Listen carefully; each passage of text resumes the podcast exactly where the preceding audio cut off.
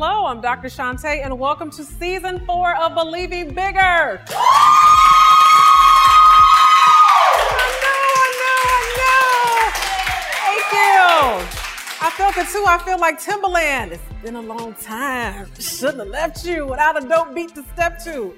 Podcast is the most listened to, the most requested, and the most shared episodes of Believing Bigger. And so I had to bring it back for season four. Last season, we did a whole season without pod class, and that was like the number one question. When you bring it back pod class? So this season, there will be a slew of pod classes. So many pod classes, you won't be able to stand it. And so for this episode, we're going to kick off season four with no more excuses. And this is going to be a progression. You'll see this a lot this season where it's really going to be like taking listeners to task because faith without works is dead, right? So it's one thing to like believe bigger, but at some point you actually got to do something. So that is where we're going to be going this season. So our first episode is no more excuses and our guiding thought is from Exodus 4, 10 through 12. Y'all know I love me some Old Testament. So of course we had to start this season with some Old Testament stuff. But Moses said to the Lord, Oh my Lord, I am not eloquent either in the past or since you have spoken to your servant but I am slow of speech and of tongue.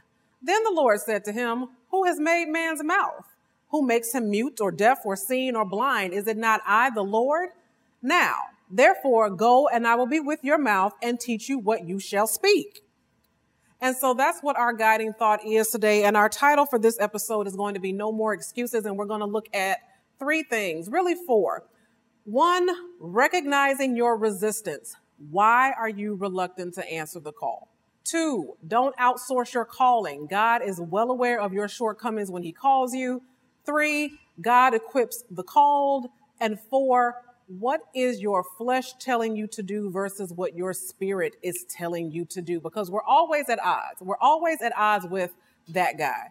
Every single time, without fail, there's what we should do, and then there's what we really want to do. And so by the end of this episode, you'll be able to kind of assess who's telling you what. So let's start with recognizing your resistance. And so, in order to kind of get some context, because, you know, we know Moses, like Moses is like one of those people, right? Like one of those biblical figures was like, oh, everybody knows him. He was like the Prince of Egypt, and there was like a cartoon and like a soundtrack, right? Yeah, that guy. Moses was asked to liberate the children of Israel. And if you go back to Exodus chapter three, because we're focusing on four, but in chapter three, by the time we get to four, Moses and God have kind of like been having it out for like two chapters. They have been going back and forth for two chapters, like, mm, I'm feeling some kind of way, okay? And so, chapter 3, verse 9 says this And now, behold, the cry of the people of Israel has come to me, and I have also seen the oppression with which the Egyptians oppress them. Come, I will send you to Pharaoh, that you may bring my people, the children of Israel, out of Egypt. But Moses said to God, Houseway, how? Like, how is this going to work? He said, Who am I that I should go to Pharaoh and bring the children of Israel out of Egypt? Like, what you talking about, Willis?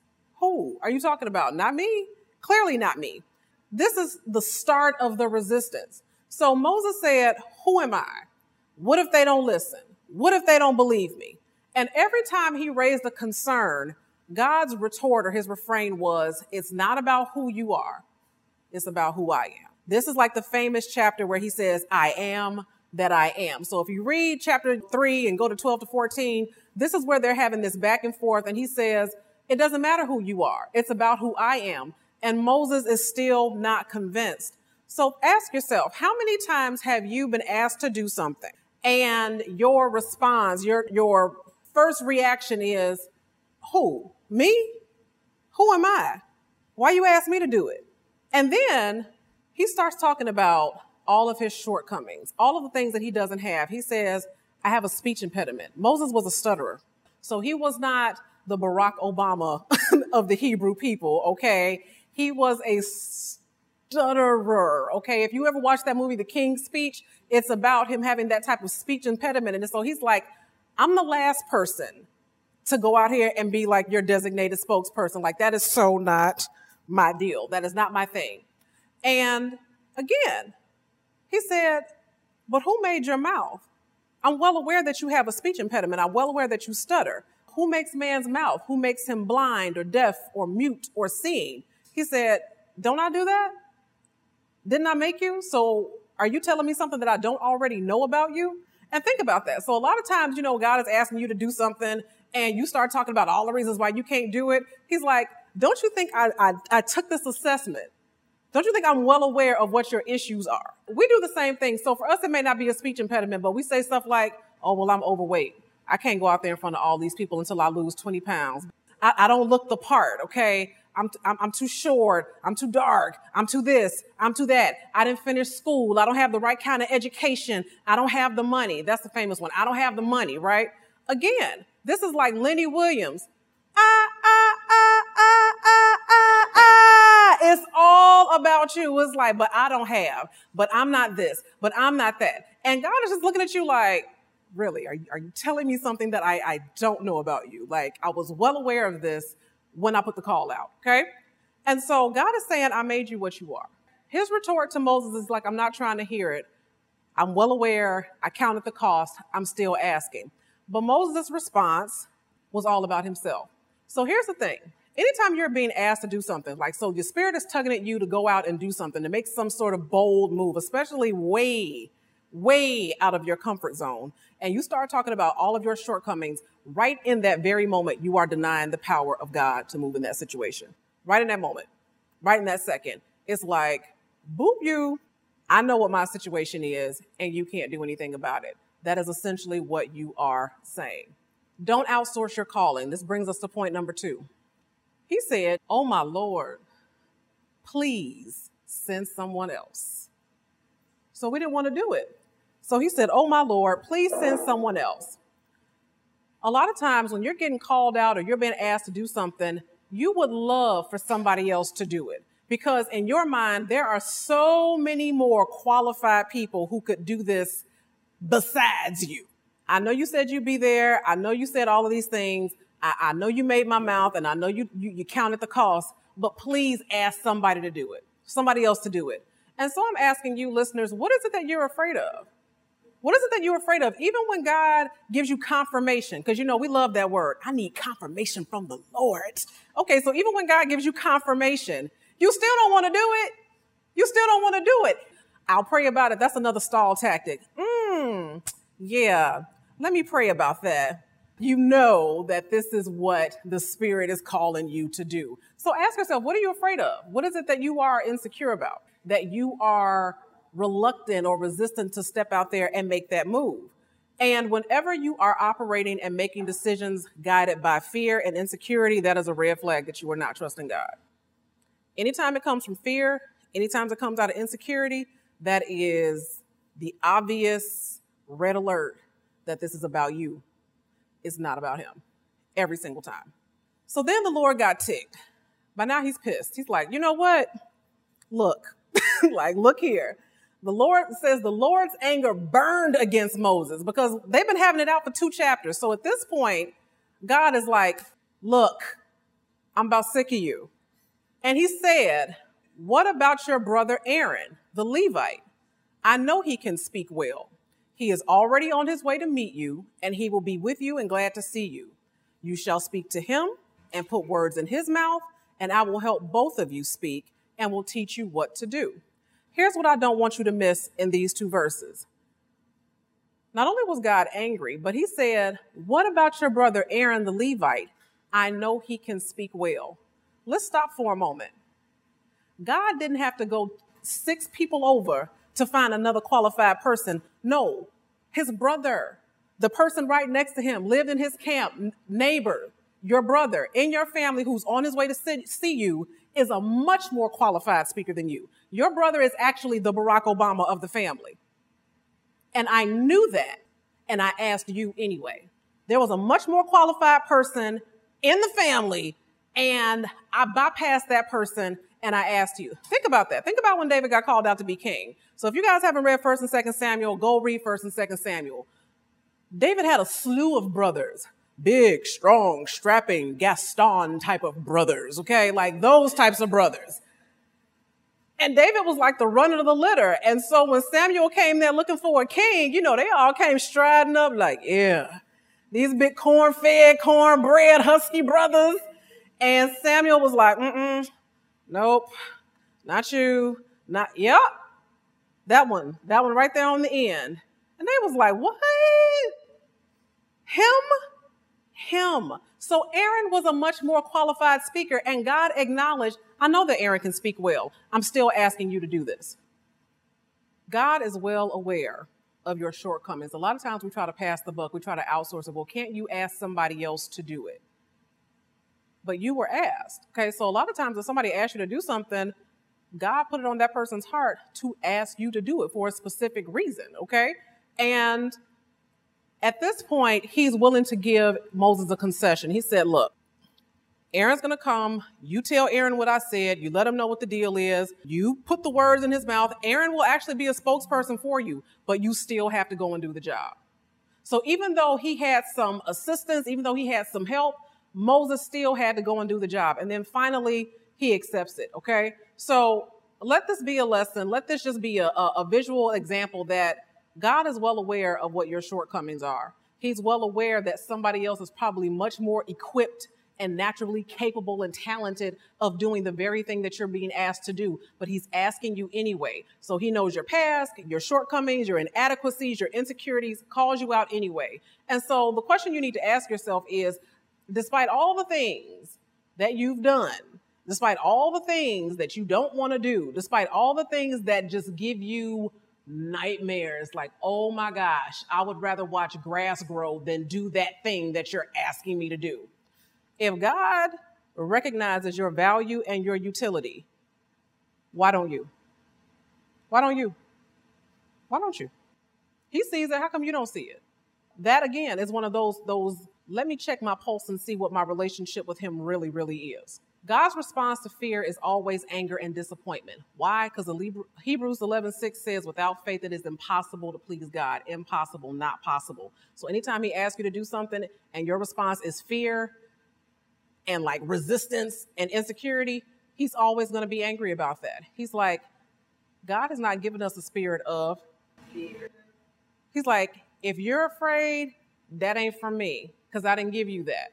Fear is the opposite of faith. They are they are like polar opposites, okay? It is like night and day. And so if you're operating in fear, that means you're operating outside of faith and he's always going to have a hostile response to that. So our last point, God equips the called. So here are the things that he tells Moses to reassure him throughout this process. He says, I will tell you what to say. He says, I will use Aaron to be a spokesperson for you. So now after they've argued for like two straight chapters, he's like, you know what? I ain't got time. Use Aaron, but you still got to go. He said, I have provided a staff. And so if you read, okay, chapter three, chapter four, Moses was provided a staff, a stick, you know, that he was using to perform signs and wonders so that he would get some credibility. He says, I will be with you. He's like, You're not going in here by yourself. He's like, I'm going to be there. I'm going to be there. How many times have we done that? Well, can you go with me? Well, can you go with me? Well, I'll go if you go. Can you go with me? God is like, I'm there. I, am there, okay? Like already there. And he was still afraid. And here's the beauty God's timing is perfect. You're not going to be asked to do something that you are not ready right at that very moment in time to do. And many podcasts ago, I have said God does not operate on chronos. Chronos is that artificial clock that we set for ourselves so that by the time I'm 25, I'm going to have this kind of house and be with this kind of man and do this kind of job and it. That's chronos. Okay. You have a chronology that you've set up for events in your life. God does not operate on chronology. He could give a crap about our 12 months, right? He could give a crap about our calendar. He really doesn't care. He operates on kairos. Kairos is moments of time. So when you're operating on moments of time, there's a designated period in history and destiny for you to achieve or for you to move forward in that said action. Evidence of this, if you continue to read Exodus, so 419, he says, Now the Lord has said to Moses in Midian, Go back to Egypt, for all those who wanted to kill you are dead. You're like, wait a minute, did I miss something? Why they want to kill Moses? Because Moses was a murderer. Wait a minute. He had a speech impediment and he was a killer. Yes, yes, a murderer. Ta da! Now, listeners, I am no judge. So whatever you've done, you know, like Jill Scott said, your background, it ain't squeaky clean. Mine ain't either. If you read my book, you will see my background is not squeaky clean either. But Moses was a murderer. He murdered an Egyptian that was abusing a Hebrew slave, killed him right there, and buried the body, and didn't think anybody knew about it. Come to find out, people did know about it, and so he took off, left Egypt, and and fled to Midian. So God said, "Look, all of that has blown over. The people that was mad about that are dead." So he waited a kairos, right? A moment of time until, because I mean, who knows when somebody's gonna die? So, not a chronology, not a, a, chronos moment, a kairos moment. He waited until those people were dead and then he put the call out to Moses. And so, if you're being called to do something, trust God's timing. It's not coincidental. He doesn't operate that way, right? So, if God called a murderer, a stutterer, and a coward, by the way, to take on this mighty task, what is God calling you to do that you feel you are resisting? Okay, that you are resisting because of things that you feel disqualify you from service. I'm gonna be honest with you. So, like, high school, people that knew me like way back when, I'm the last person. I mean, the last person that I could ever imagine would have a podcast or a platform about anything Bible related. I really would have been the person at 18, like, who? Me? Mm-mm. Do you mean Shanette? Not Shantae. Did you get the, the letters transposed? Because you're not talking about me. But yeah, me. My spiritual rap sheet is lengthy. Okay. I am not a goody two shoes. Never have been. Okay. But here I am. So despite whatever those things were going on in the past, God still has a call. So no more excuses. That's what this podcast is all about. No more excuses. Whatever you think disqualifies you, you are still qualified if God has called you to do it. So that is that.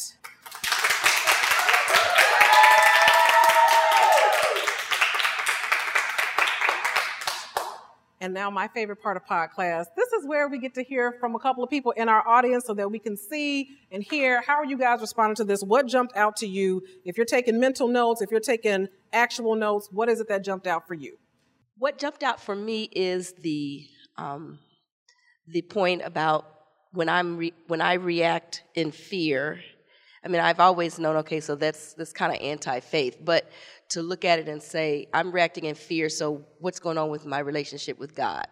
Um, you know, because I say I trust Him and I believe, and you know, and I do know in my knower that He knows all things and knows me, but it's like I I kind of tend to have that reaction sometimes, like oh I'm too this, I'm too that I definitely have done the I'm too overweight, I'm too this. When I lose this, or when I, you know, when I get this degree, or when I do that, then I'll try. So that's the thing that stood out to me because, uh, you know, that's a good test for yourself when something does come up.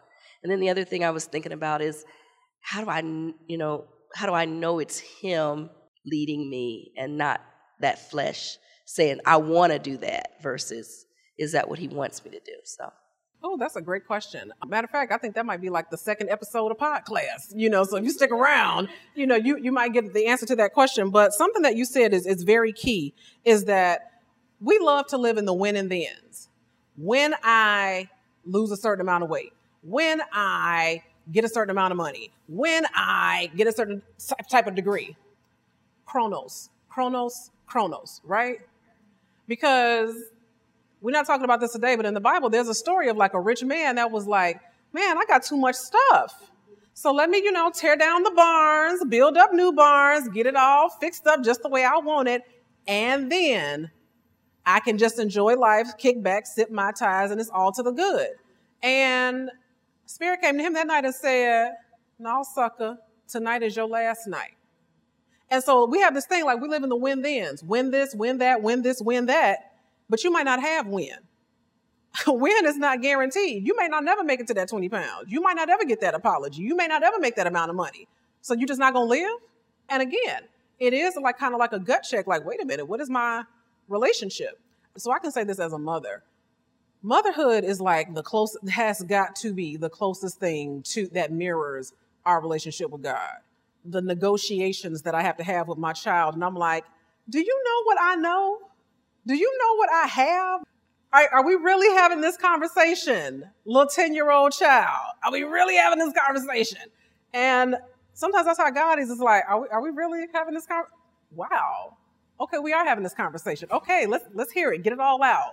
Because I can't believe we're having this conversation. It's the same thing. So we've all been guilty of that. We've all been guilty of it. Yes. Your takeaway. Um, my takeaway would have to be that um, I need to stop arguing with him, you know, and get out of his way. That's the the biggest thing, or my biggest fault that I do. Um, so that would have to be my biggest takeaway. In the words of Dr. Phil, how's that working for you? How's that working for you? The thing is, when you think you know better than he does, you know what I love about God? This is how I truly believe he operates. This is, I, sometimes people kind of like see God as kind of like this titan in the clouds, like sending down lightning bolts, like, I'm going to get you, sucker. You know, like that's how it is. I don't think it works like that at all. I think that when you are operating in God's will, he has his hand of protection over you. And when you decide you don't want his assistance anymore, he's like, all right. And he just steps back. Like, you got it, boo. And then you see what you were being protected from. Because I feel like the dangers and the drama, it's always there. It's always there. And he just protects you from it when you're operating in the will. But then as soon as you get outside of the will, it's like, let's Shimon then. you know, like challenge, what you gonna do? And it goes from there. So thank you guys so much for joining me for this first pod class. Like I said, there'll be many more this season. And so if you have any comments, questions, tweets, takeaways, you know, you can always hit me up at Dr. Shante Says on Twitter and on Instagram, and I respond every single time. Thank you so much coming out.